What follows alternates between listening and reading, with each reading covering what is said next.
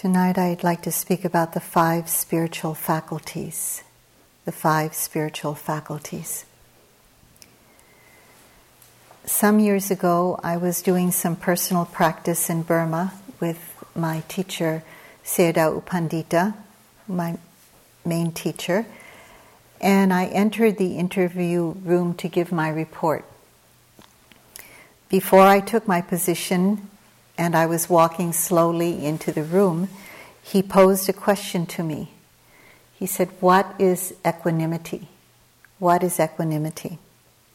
So I took my place and completed my three bows to him, and I gave a short response about equanimity being a state of mind that is spacious, that is balanced, and that's filled with loving kindness.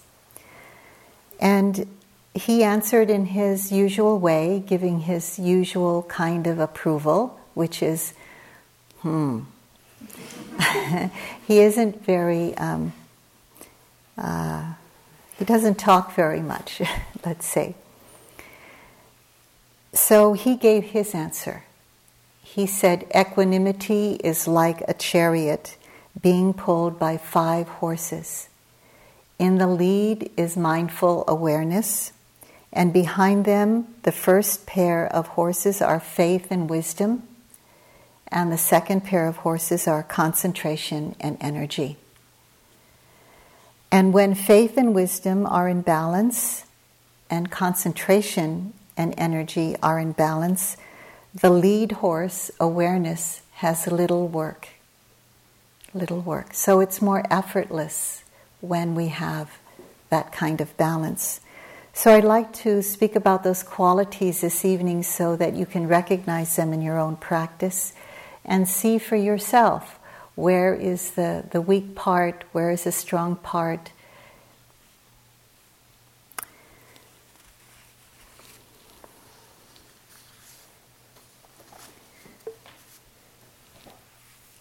So, this talk tonight is about those five cardinal virtues, the five spiritual faculties not necessarily about equanimity, but equanimity is also developed because of the, that balance between all of them.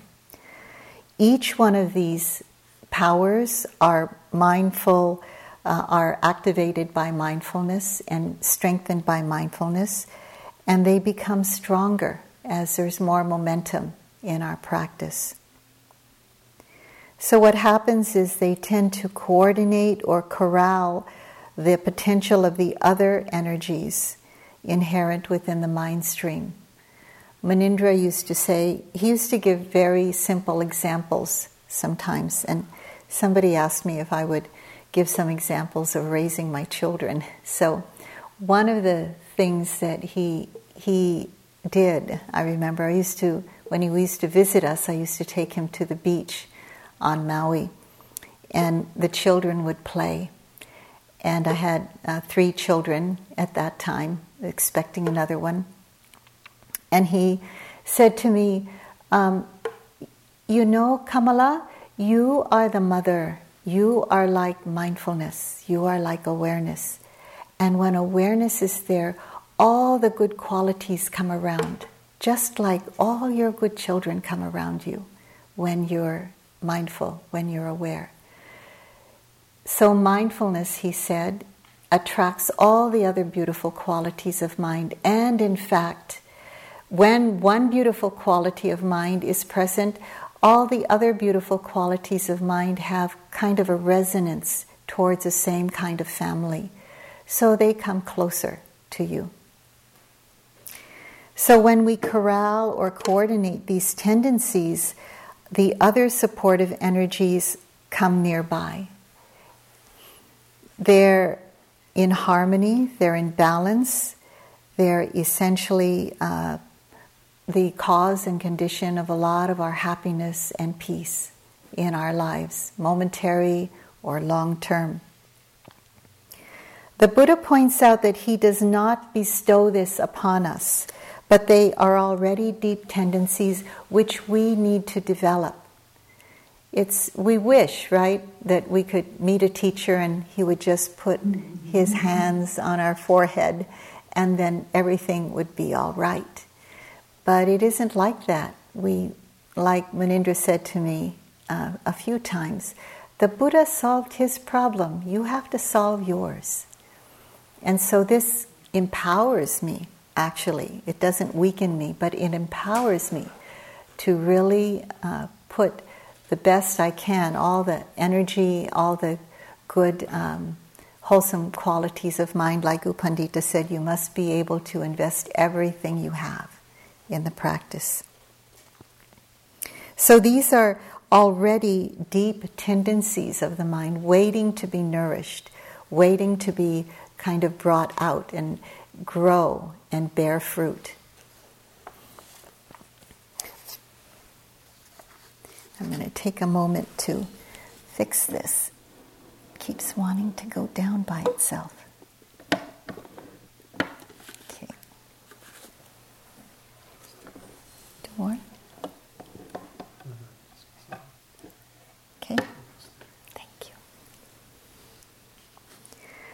So we nurture their growth just like in the afternoons we do our loving kindness practice, inclining the mind there over and over again, so that the habit pattern or the pathways in our mind are very clearly there for the energy to fall into and, and be energized and uh, wake us up or support us in our lives. We will naturally know how to keep them in balance we naturally know sometimes when we need to bring a little more softening to the mind, or maybe a little more vigor to the practice by sustained energy, is what I mean by vigor. So, when they're in balance, they're transformed from the five spiritual faculties to the five spiritual powers. They're the same thing, except that five spiritual powers are uh, transformed from the faculties because they're constantly being given energy. So I want to read something to you from Bhikkhu Bodhi, who's an American uh, Theravadan Buddhist monk. He was ordained and lived in Sri Lanka for a long time, edited and authored many publications of the Buddhist teachings, and he's greatly revered in our circles. He says, left to itself without the guidance of a superior source of instruction, the mind is prey to forces that swell up from within itself, dark forces which hold us in subjection and prevent us from attaining our own highest welfare and genuine good. These forces are the defilements, kilesas, sometimes we hear them said like that in the Pali term, hindrances, as long as we live and act under their dominion, we are not our own masters, but passive pawns, driven by our blind desires into courses of conduct that promise fulfillment, but in the end lead only to misery and bondage. True freedom necessarily involves the attainment of inner autonomy, the strength to withstand the pushes and pulls of our appetites, and this is accomplished precisely by the development of the five spiritual faculties. Well, he doesn't pull any punches, does he? He really tells you like it is. And we should be, and I am very grateful for that kind of teacher because he's not trying to make everything nicey nice for me so that I always have a smile on my face. but it's more like the opening to how it is rather than how I think it should be or what suits me, what's more pleasant for me. So each of these faculties performs their own function and naturally reestablishes balance and strength to the others. So let's look at one factor at a time and how one is a cause and condition for the other one to arise, and then to see them in pairs again. When we have faith, as I spoke about last night, it brings about confidence to be able to actually put our energy, which is the second balancing factor, to put our energy into a path of practice. Because if we didn't have faith, we wouldn't do that. We would uh, just go have a martini, as somebody said today. yeah, that was really that was really kind of nice. Not that I would do that, but that that person was so truthful. So, faith brings about energy, energy brings about mindful awareness because that relaxed, sustained energy that we keep putting in the practice, and as uh, Alexis pointed out, it needs to be just a light touch. It's not this big oomph that we put in our practice, but just a very light touch is all we need. He gave an example the other evening of what it takes to just shift the mind to being aware. And most of us could experience that is that's not a lot of energy. That's just little a little energy many times over and over again. And sometimes we may forget and then all of a sudden remember again to be mindful. And we really haven't lost too many beats. You know, it really just connects with the last moment and we're on track again. So, energy kindles mindful awareness, and the continuity of awareness on changing experiences, on changing objects, produces strong concentration, which gathers momentum.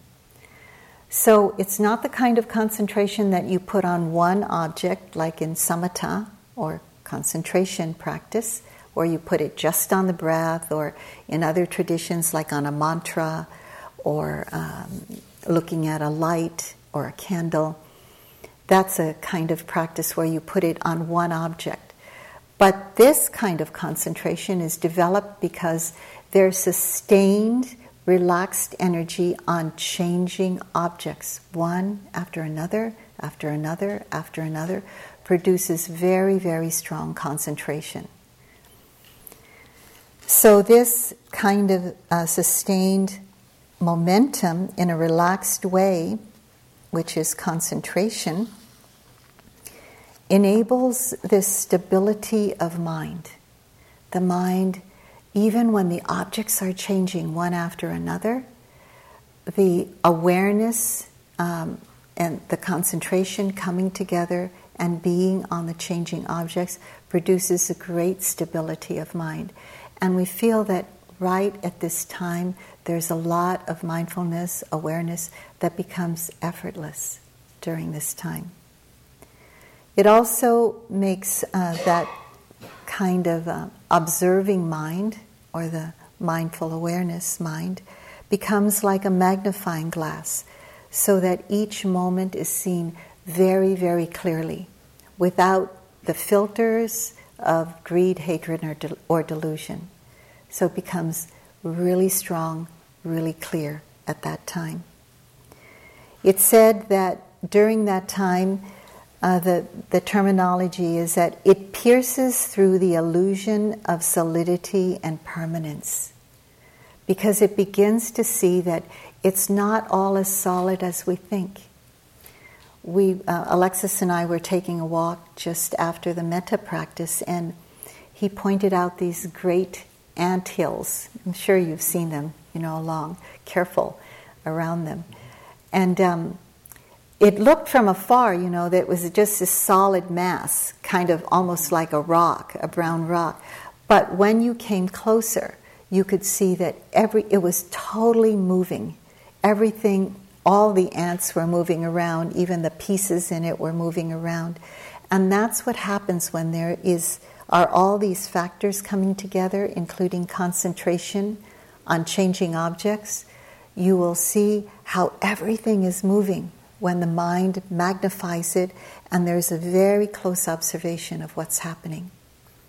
So it pierces through the illusion of permanence or solidity, really begins to see that clearly.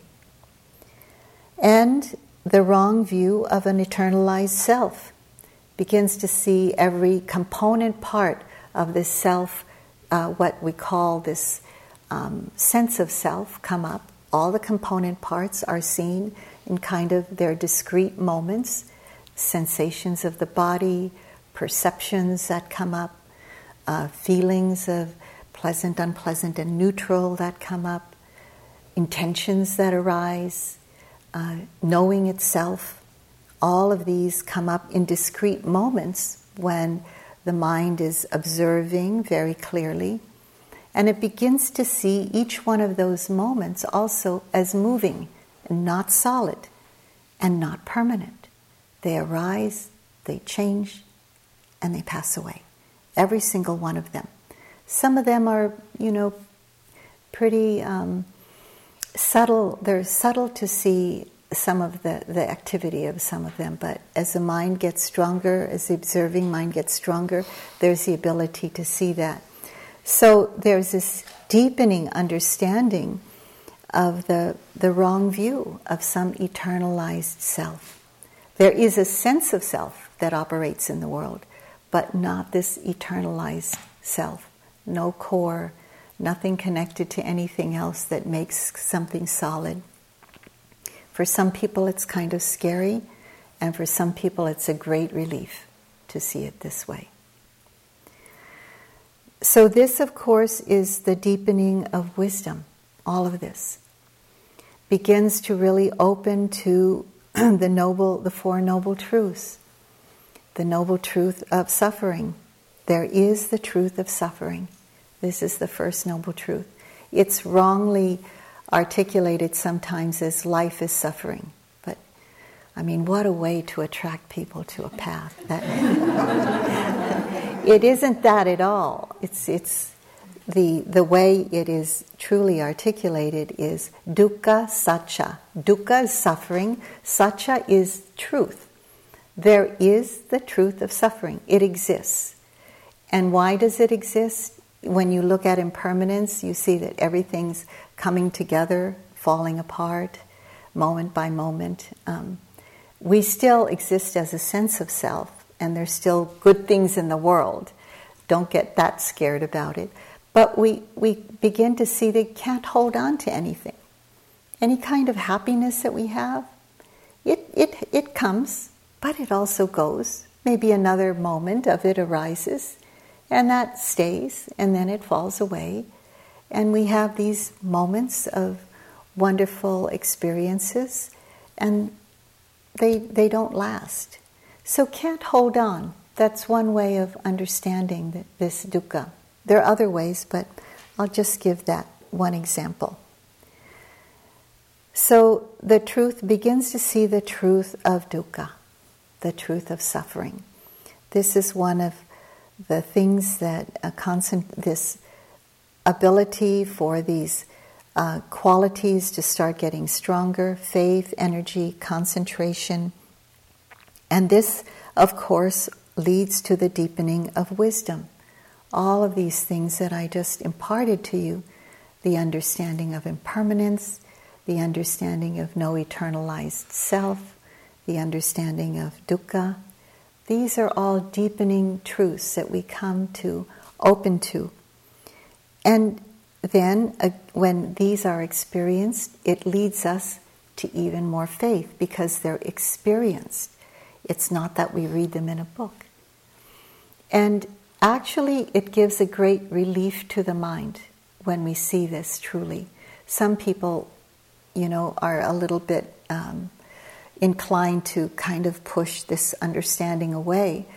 But when the mind really takes it in, and lives in alignment with that truth, there's a great relief to the mind. Sometimes there's, I've noticed in my own practice, when there's ability to actually see dukkha and not be afraid of it or not be averse to it or resistant to it, there's a delight that arises in the mind. It's, the delight is because there's the ability to see clearly. It's not because dukkha is there. But when there is awareness there, it's the awareness that the mind is more settled in. So that a delight arises to be able to see, ah, this is the truth, this is how it is. And then the mind, awareness, and wisdom can know that truth. So the cycle continues because it leads to greater faith. We start to see the truth and live in alignment with it and all of the other qualities become more connected and balanced with one another. faith and wisdom come together. We're not just having blind faith, but there's a clear seeing in that wisdom part.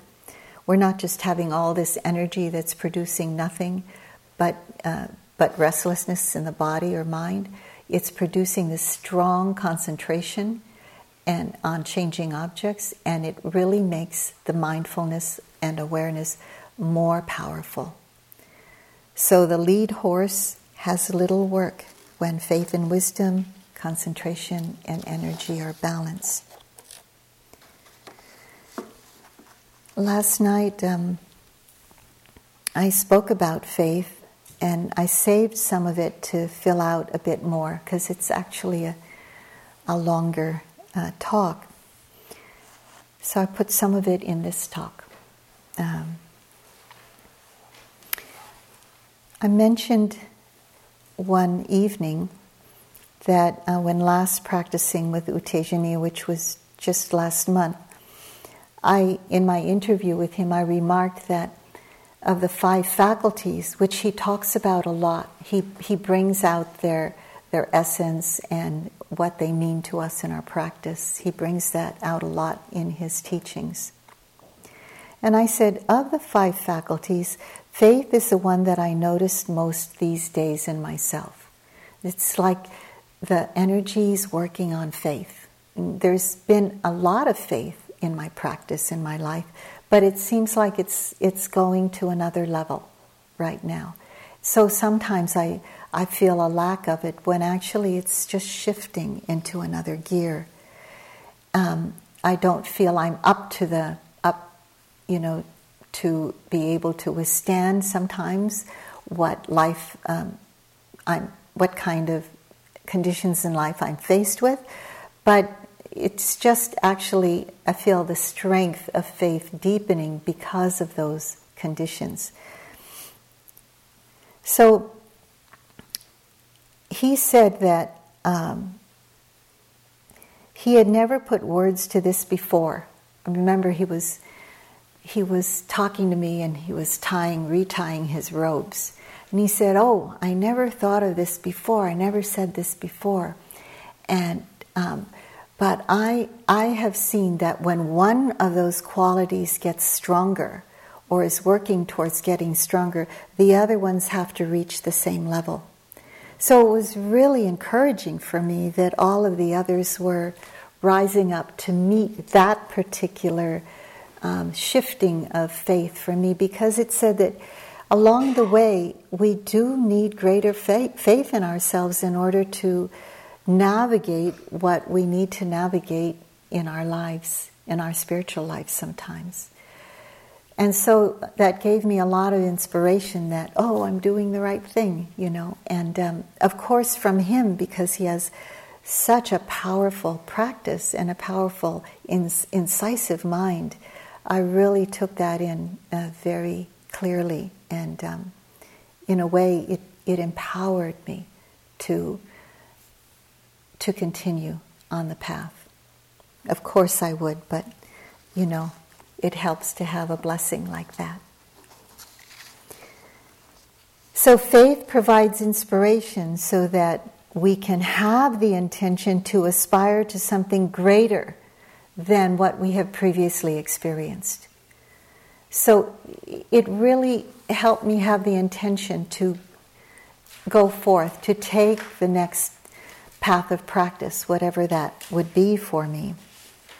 It plants the seeds of confidence that it's possible to be liberated from habit patterns within me that just are so sometimes so deeply rooted that um, and I know they're subtle sometimes, but you can see the propensity for them to arise and come up so easily, and they look so big, even though they're so small sometimes. So it plants that confidence that they can be uprooted instead of their being able to push and pull us around in our lives. It steers the mind away from doubt because doubt is weakened by the presence of faith. Um, Munindra used to say, Where there is light, it dispels the darkness. If you bring a candle to the room, it brings a little light to the room. But if you bring a moon, moonlight into the room, it's a little brighter um, than on a full moon. And if you bring sunlight into the room, it's very, very bright. You can see a lot.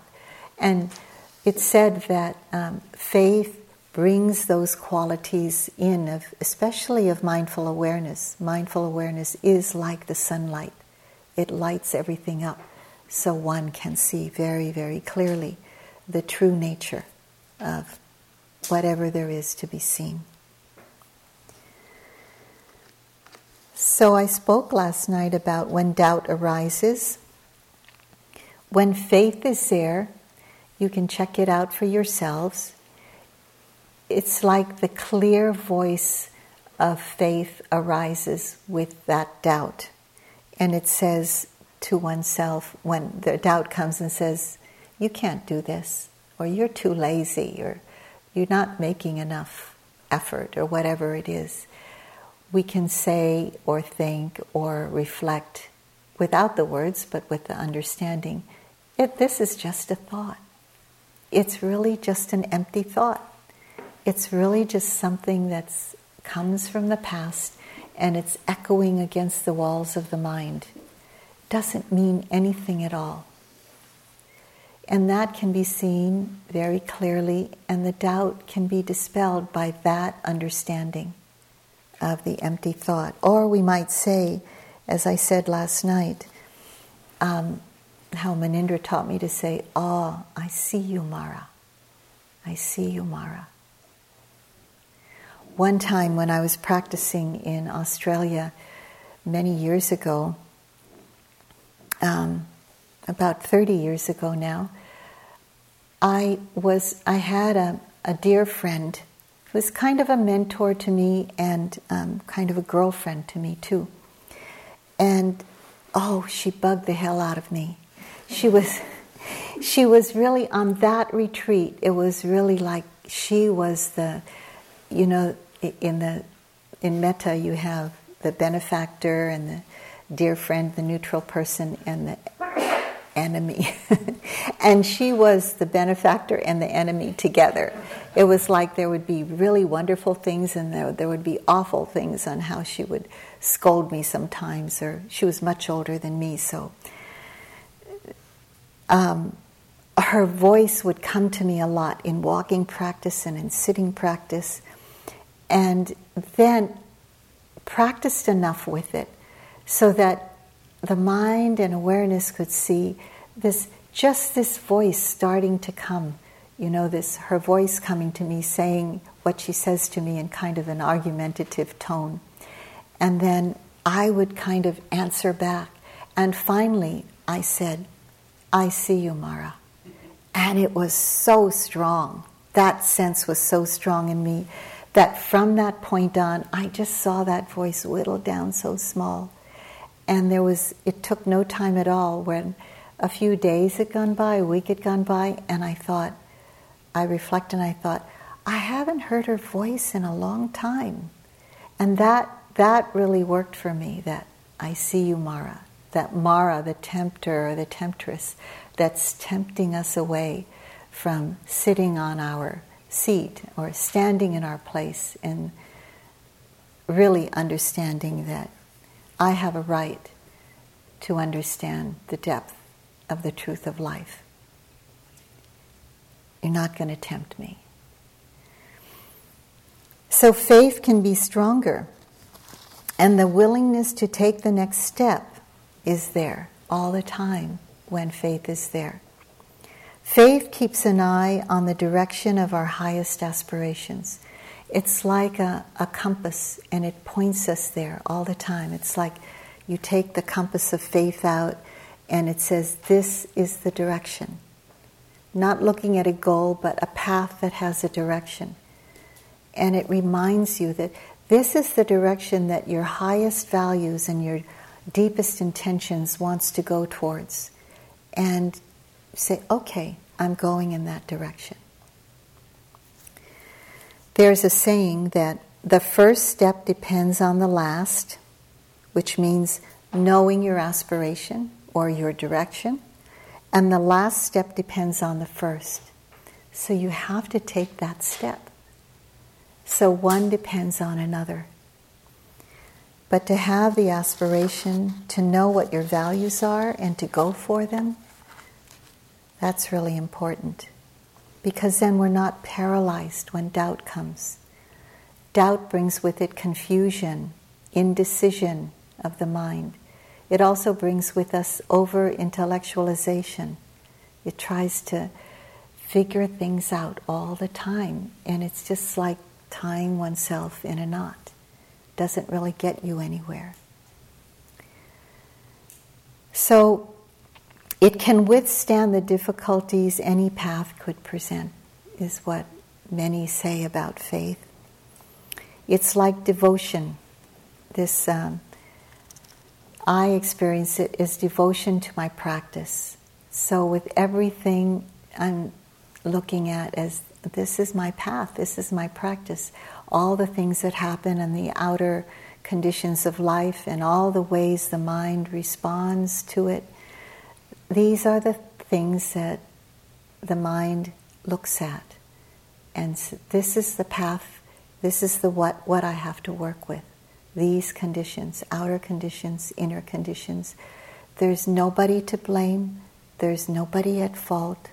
There are just these conditions to see in discrete ways, one thing at a time. So, devotion to your practice and a big devotion to my practice is to develop the wholesome qualities of mind, to really put that faith and energy and the concentration and um, patience, also, all of these wonderful qualities, into developing loving kindness, into compassion, gratitude, generosity. Sometimes difficult, a lot of difficult things happen to us on the path, and difficult people, and people sometimes ask me, you still you, you think of that person highly. You keep that person in your heart or those people in your heart. You know you've there's been a lot that's happened to you in your life. And and i really owe it a lot to the practice of metta to practice seeing the good in people. No matter how they're expressing themselves at the moment, to be able to continue to see the good in them, but you see the, the other parts too, and you do what you can about um, keeping your boundaries. But you also see the goodness in people, and it keeps your heart open to all of life and to yourself as well. So, dev- devotion to developing those wholesome qualities of mind because then wisdom has a greater chance to develop. It said that, you know, in the, in the path that the Buddha laid out in his teachings, he would present, um, the, in a way, dana, the practice of generosity, the practice of sila, which is non harming, the practice of um, bhavana, which contains the cultivation of concentration and wisdom in that. He would present this path in a gradual way. And the first two factors, generosity and sila, which is non harming, are wholesome qualities of mind. And when we develop those wholesome qualities of mind, then we can easily sit down, the mind can easily concentrate, wisdom can easily develop from that foundation. And that's why when he put the path out, he started with generosity, he started with um, non harming. Qualities of mind on which to build uh, the wisdom factor, which all of us have, these beautiful qualities of mind. So then defilements can be more courageously faced and uprooted when we have these wholesome qualities with which to face life within ourselves and all around us. So Munindra used to say to me that when we have devotion, it also lessens our pride.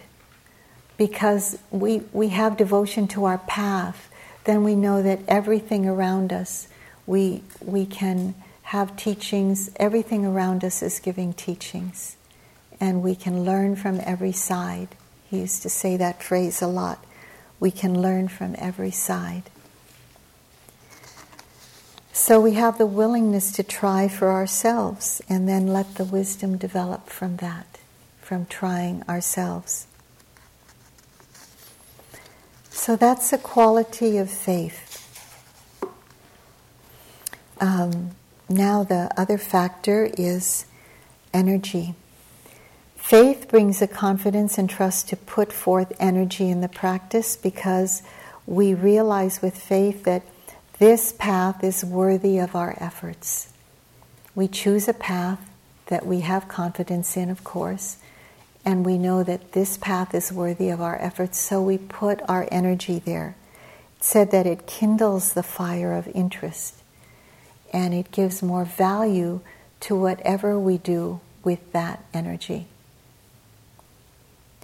This kind of energy is um, gentle, persevering effort was one step at a time, one moment at a time. Mental energy as well as physical energy. It's not this big umphing energy that people, or this really serious kind of energy that we put into the practice. It's a very kind of open and light touch, just very light touch. So, some people um, have told me that they consider patience a kind of energy when they look at it in themselves. It's a kind of energy that you that is not rushing towards something, but a kind of energy that can go slow and stand still when you need to be still with something. That can wait instead of grabbing towards results. I mean, this is a kind of energy that we all have. And patience um, is like, the, they say that it's the highest, one of the highest valued things on a spiritual path patience.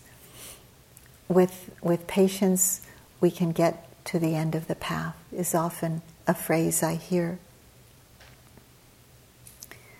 There's a story about the Buddha when someone asked him how he got through all the difficult, strong currents of the river of life. And um, he was asked, How, dear sir, did you cross the flood, the flood of life? And the Buddha answered, By not halting, friend, and by not straining, I crossed the flood. But how is it, dear sir, that by not halting and not straining, you cross the flood? When I came to a standstill, friend, I then sank. But when I struggled, I got swept away. In this way, friend, that by not halting and not straining, I cross the flood. So it's that persevering, not fighting the waves that come sometimes having to go with the current, not struggling, not straining, not stopping because we give up on ourselves. Maybe we stop because we need a little more patience, we need to stand still for a while, but not because we give up on ourselves. U Tejaniya would say that this is not a hundred yard dash, it's a marathon. It takes this, like some Zen masters say, a long enduring mind to do this kind of practice. But by having that length of time to do it, it's not kind of an overnight, you know, quick enlightenment thing. We really learn to enjoy our lives and be better human beings on the path. So, keeping the thread of awareness electrified by the continuity of this gentle, persevering effort. That's faith and energy, two of the spiritual faculties. They're both wholesome qualities of mind. And because of that energy, it kindles the fire of uh, awareness, of mindful awareness. The third faculty. The other evening, I, I used the word sati. Sati is the Pali word that means mindful awareness. It means a fullness, a mind that's full of energy and all of these factors that come together faith, concentration, energy, uh, and wisdom. And it feeds into um, mindful awareness and it becomes stronger. Sati means mindful awareness, but it also means remembering. So it's not remembering the past or the future, but if there is remembering of the past or the future, there's the knowing of that. There's nothing wrong with remembering the past or the future. It's just knowing that it's happening. When there is knowing that it's happening, one is in the present moment, knowing that the past is being remembered, the future is being thought of in this present moment. So that's okay. But remembering to be present is the true connotation of this word remembering in sati. Remembering to be pr- with the present moment's experience. Remembering to be aware. Remembering to be aware. Nowadays, when I use the word remember, a little reminder to myself remember, it's like remember to be aware. I might just use the word awareness and just the mind has a pathway there already, so it goes there more easily. So it's this carefulness, not a carelessness. It's this carefulness of mind, being very, very careful to be present. It's the antidote to mindless negligence. So it's able to see the truth of experience and not clouded by anything else when mindful awareness is really powerful, it's not accompanied by greed or hatred or delusion. It's really very, very powerfully clear. So it can reflect clearly what comes into its reflection. Sometimes it's called bare attention because it, that attention can see things bare of greed, hatred, and delusion. That's one way of understanding that uh, bare attention. In a collection of the words of the Buddha um, called the Dhammapada, these are the precious words of the Buddha. It says, The foolish and the ignorant give themselves over to negligence, whereas the wise treasure mindful awareness as a precious jewel. So, negligence is when not paying attention, not giving attention. Negligence is the mind that just, um, be, because of awareness, it just goes anywhere out of habit and believes everything that comes in the mind, not really seeing a lot of the thoughts as empty echoes. When someone has a quality of awareness about them, one would say, This is a very aware person. And one, no matter what their outer appearance is like, one would say, This person has a beautiful mind. You get the sense that that person has a quality that participates in life's events, really participates but is mindfully aware at the same time. Is not just being quiet and kind of like a robot of like noting this and noting that and you know in breath out breath and hearing and all of that but it's really being alive in life really alive in life because one is really connected to all of life and sees not just the surface of what's going on, but sees deeply behind uh, the illusion of solidity and permanence, the illusion of, um, you know, a solid sense of self, the illusion of that something somewhere is going to give us eternal happiness. And kind of lives in that um, view that brings a lot of problems, brings a lot of suffering. So you get a sense that this person participates in life's events and recognizes them at the same time. Is not distant from all of that. There is this kind of participatory awareness in life. It's a middle ground between being absorbed or indulged or identified with what's going on. That's one side. And the other side is being blinded by it.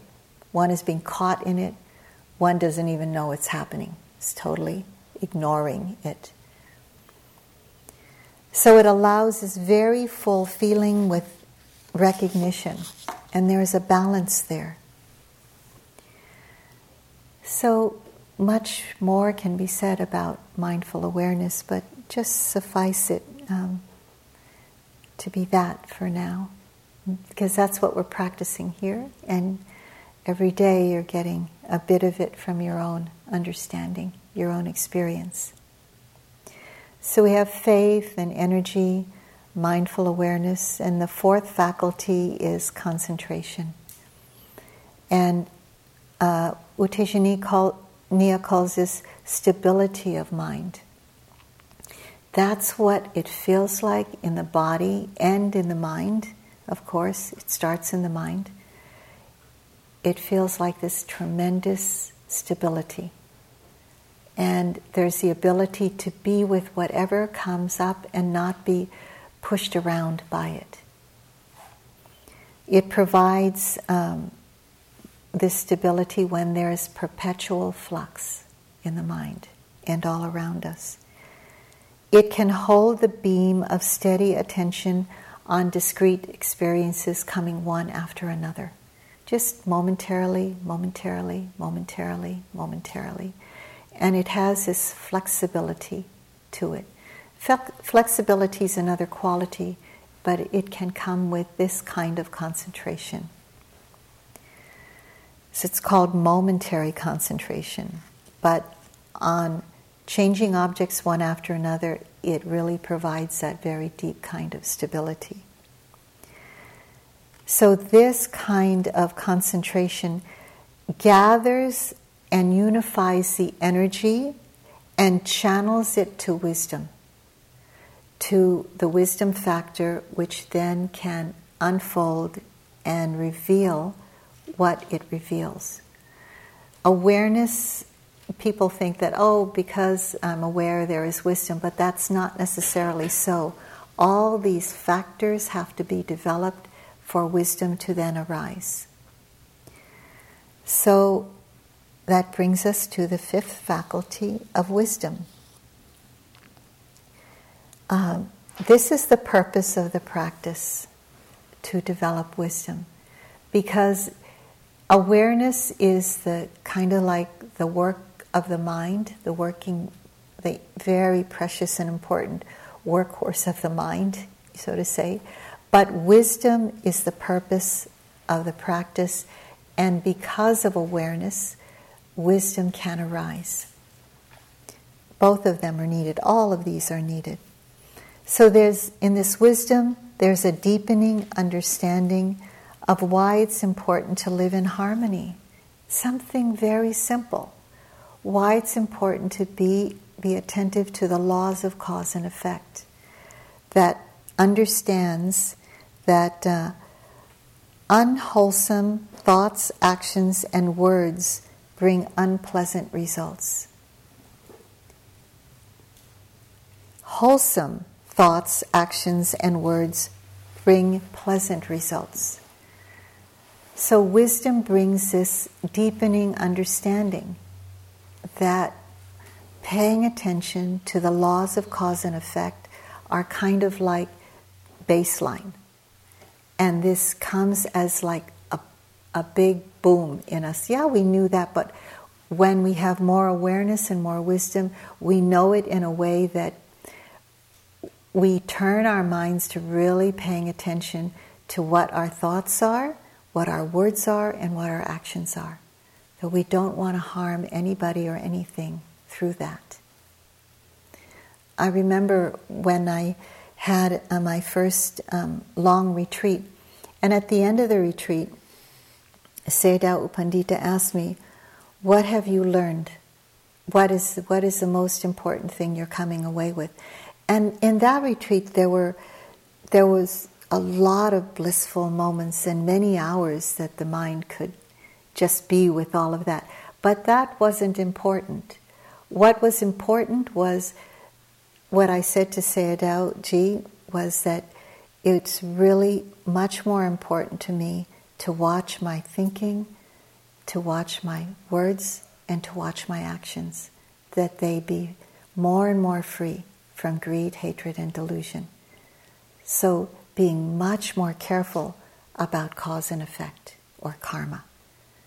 And that was what came out of that to be much, much more careful with my life. It didn't matter all the blissful moments, it's that what mattered the most. And this is what wisdom is based on. Because when our actions and words and our thoughts are in alignment with non harming, the truth can more readily be known. Just give you one example. Um, in, speak, in speaking, U Pandita actually he requires us to not only be truthful but be precise in what we say.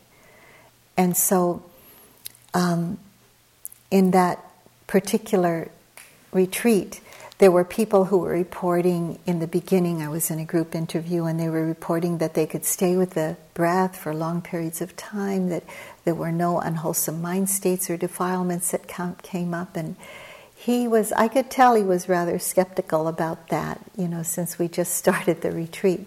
And so it came my time to say something, and I thought, well, Sayadaw, I'm sleepy. There's a lot of sleepiness and restlessness in the mind, and you just told the truth. And at, at the end, at, in the evening, he gave a Dharma talk. And he said, uh, This is what happened in this, this today's interview. And I want every single one of you who didn't tell me precisely the truth to come to my door and to tell me that you didn't tell me the truth. And to tell me the truth of what really happened in your practice and to be precise about it. Because how can you know the truth if you can't speak the truth? And so it became really important to me to speak precisely also because I wanted to see precisely what's going on in the mind. So it's, you know, for those reasons too, it's just so important to be clear, to be non harming in our actions. So that's a very basic wisdom. And then there are many other wisdoms that arise in the mind uh, when all of these factors become strong. And some of the, the, the more mm, refined ones to see, and sometimes difficult, is seeing the truth of impermanence seeing the truth of the impersonal nature of life, seeing, really seeing the truth experientially that, you know, there, there is happiness in, in our lives in this world, but it doesn't, you know, moments of happiness don't last. And it gives us the understanding what am I trying to cling to? You know, experience this as it comes, and when it goes, it goes and live in alignment with that. And your mind will have more calmness, more kind of a sense that we're living in alignment with how things really are instead of how we think things should be. So, Sayadaw U Tejaniya says, Wisdom inclines towards the good, but is not attached to it. It shies away from what is not good, but has no aversion to it. Wisdom recognizes the difference between skillful and unskillful and clearly uh, and clearly stays away from the unskillful. So there's all kinds of levels of wisdom one understands through this practice, and more that um, Alexis and, and I will speak about during the course of this retreat. But we can, when we consider these five spiritual faculties in pairs, again going back to the beginning, we see that faith and wisdom can be in balance. We're not having this kind of blind faith in ourselves, in the practice, in the teachers. We understand with wisdom why we value um, the path we walk on, the teachings that we get, why we value our own energy, our own ability to be on the path. So faith and wisdom are balanced, and we have a capacity in faith to have devotion for our practice. We have a capacity in wisdom for clear comprehension and understanding to come out of that. And then we have the pairs, the pair of energy and concentration and the balance of those together, where there can be an active giving of the energy towards uh, the practice, and then concentration streamlines, streamlines that energy towards wisdom, towards the development of wisdom. So, all of the above make mindful awareness more powerful. And as each one becomes powerful, the others, as U Tejaniya pointed out, come up to par with that one that's growing in their strength, in their power. So it brings every single one of them up. So, balance is essential on our journey, and it's important to be aware of what's going on with us in terms of all of these factors and to see them when they arise or when we notice them there. A moment of wisdom, a moment of uh, moments of concentration when we feel there's a lot of stability of mind. When the faith is there to continue, maybe it disappeared and all of a sudden reappeared. All of those factors that I spoke about. One of my earlier teachers, Ayya Khema, a German woman who, after raising a son, became a nun and gave a lot of wonderful teachings. She said, One finds oneself a more harmonious and balanced person, with less difficulties, capable of helping others. To develop these five faculties should be a primary object in one's life. The balancing of them needs to be seen as connecting the heart with the mind.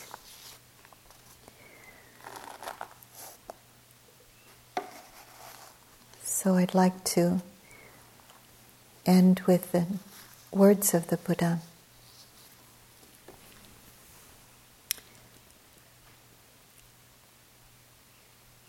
Just as among all heartwood fragrances, that of the red sandalwood is deemed the best. This was in his time, of course. So, monks, among states that partake of enlightenment, the faculty of wisdom is deemed the best, namely for the purpose of enlightenment. Which monks are the states partaking of enlightenment? The faculty of faith is a state partaking of enlightenment and leads to enlightenment. The faculty of vigor or energy, the faculty of mindful awareness, the faculty of concentration the faculty of wisdom is a state partaking of enlightenment and leads to it, and among them the faculty of wisdom is deemed the best, namely for the purpose of enlightenment. From the Samyutta Nikaya. So, on those words, let's take a moment some moments to be quiet.